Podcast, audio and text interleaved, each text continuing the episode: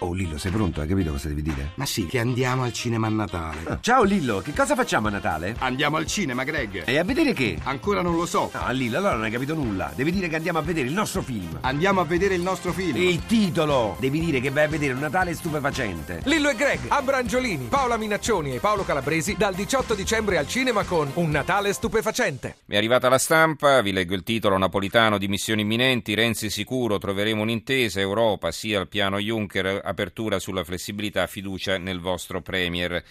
A centropagina la foto immancabile di Virnalisi, si è spento il sorriso degli anni 60, Virnalisi nel 66, così sul grande schermo del film Due assi nella manica. Vi dicevo che poi ci sono diversi richiami in prima pagina eh, su Cuba, ancora naturalmente se ne continua a parlare, la stampa per esempio a Lavana in festa tra parate e accuse di tradimento, eh, un servizio del loro inviato Paolo Mastrolilli. E ehm, su questo vi leggo soltanto il titolo dell'Osservatore Romano che ci arriva il giorno dopo perché l'Osservatore Romano eh, chiude più tardi, ma eh, naturalmente in Vaticano erano i primi a sapere che questo accordo era alle porte visto che era stato diciamo, portato avanti con la mediazione decisiva di Papa Francesco. E il titolo a tutta pagina è Il successo dei piccoli passi. La Santa Sede continuerà ad assicurare il proprio appoggio alle iniziative di dialogo tra le due nazioni. Eh, c'è il commento del segretario di Stato eh, che dice che il ruolo di Papa Francesco è stato determinante non solo perché lui ha preso l'iniziativa di scrivere ai due presidenti per invitarli a superare le difficoltà esistenti tra i due paesi e trovare un punto di accordo, un punto di incontro, ma anche perché viene da quella regione e quindi conosce effettivamente la problematica e ha trovato anche la maniera giusta per favorire un po' il superamento della distanza e il riavvicinamento. Queste sono parole del cardinale segretario di Stato Pietro Parolin che ha commentato appunto ai microfoni di Radio Vaticana la ripresa dei rapporti tra Stati Uniti e Cuba. Il quotidiano nazionale, vi dicevo all'inizio, le aperture sono molto varie. Eh, domani il quotidiano nazionale, il giorno Nazione, il resto del Carlino parla di pensioni, la pensione si allontana, questo è il titolo, dal 2016 quattro mesi in più per lasciare il lavoro, il crollo dei prezzi blocca gli assegni, manovra, taglio alle municipalizzate province, ecco il piano esuberi. L'avvenire, l'umano brevettato. Sentenza shock della Corte dell'Unione Europea sia all'esclusiva commerciale su ovociti trattati per le staminali. Questa è una notizia che anche ieri era apparsa in qualche richiamo in prima pagina che oggi diventa il titolo di apertura dell'avvenire. Il Tirreno apre invece sulle indagini, ve lo ricorderete, il muro crollato che poi dette il via alla, uh, alla, inondazione di Carrara. Argine crollato, due indagati sono il progettista dei lavori e il dirigente della provincia in l'inchiesta della Procura. Il giornale di Vicenza riporta un articolo di Ferdinando Camon intitolato Se la giustizia non ci difende. È interessante leggerlo, scrive Camon. L'altra sera due stranieri hanno forzato un posto di blocco a Verona, travolgendo una squadra di agenti e ferendone sei. Sono stati presi ma ben presto praticamente rimessi in libertà, uno ai domiciliari e l'altro con obbligo di firma. Ma allora cosa devono fare i criminali per restare in prigione? Se questi sono liberi la colpa non è delle forze dell'ordine che hanno fatto quel che dovevano rischiando la vita, ma è delle leggi che non consentono di fermare quelli che girano ogni notte per le nostre città per rubare, rapinare o aggredire. Noi siamo paralizzati da un senso di impotenza, siamo bloccati dalle nostre stesse leggi. Loro, intesi come categoria al di là dei due bloccati a Verona, sono come galvanizzati dalla loro impunità. Rapinare gioielli e venire presi e tornare subito liberi gli dà un'euforia tale che subito lo chiamano casa. Qui rubiamo di tutto e non andiamo in galera.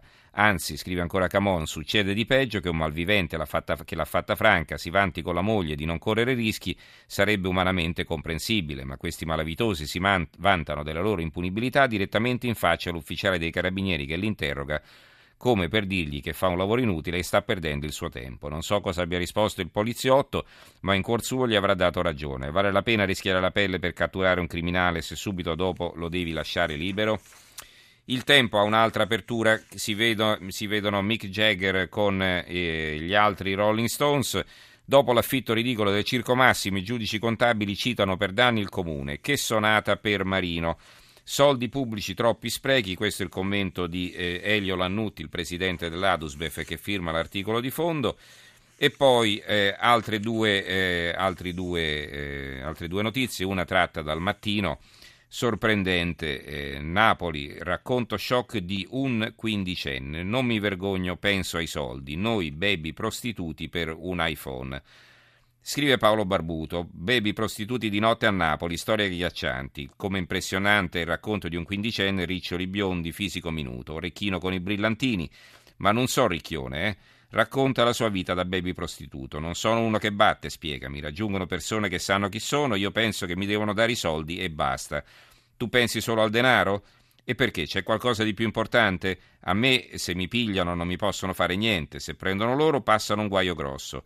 Non c'è da provare vergogna. Io sto pieno di soldi. Mo mi compro l'iPhone 6 e la motocicletta. Il secolo XIX, per concludere, con una notizia, alluvione e tasse beffa, ora in rinvio e più vicino. I parlamentari liguri compatti e burlando scrive a Padovan e poi Invece una notizia che vi voglio leggere, il taglio basso, via dell'amore, franano i turisti. Il balcone di Rio Maggiore chiuso da due anni, persi 200.000 visitatori. Scrive Giampiero Timossi. La via perduta dell'amore resterà chiusa anche questo Natale e sarà il terzo consecutivo. Nel 1925 per strapparla alla roccia e agli scogli hanno impiegato tre mesi. Nove decenni dopo, in oltre due anni, nessuno è ancora riuscito a liberarla da una frana.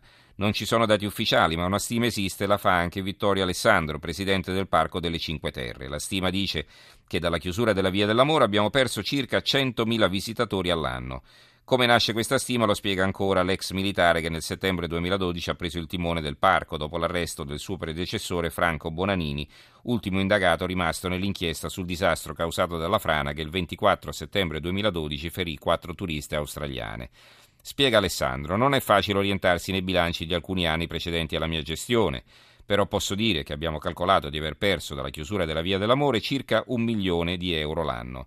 Il biglietto integrato treno più servizi del parco costa 10 euro e il calcolo è facile. Un milione diviso 10 fa 100.000 turisti in meno.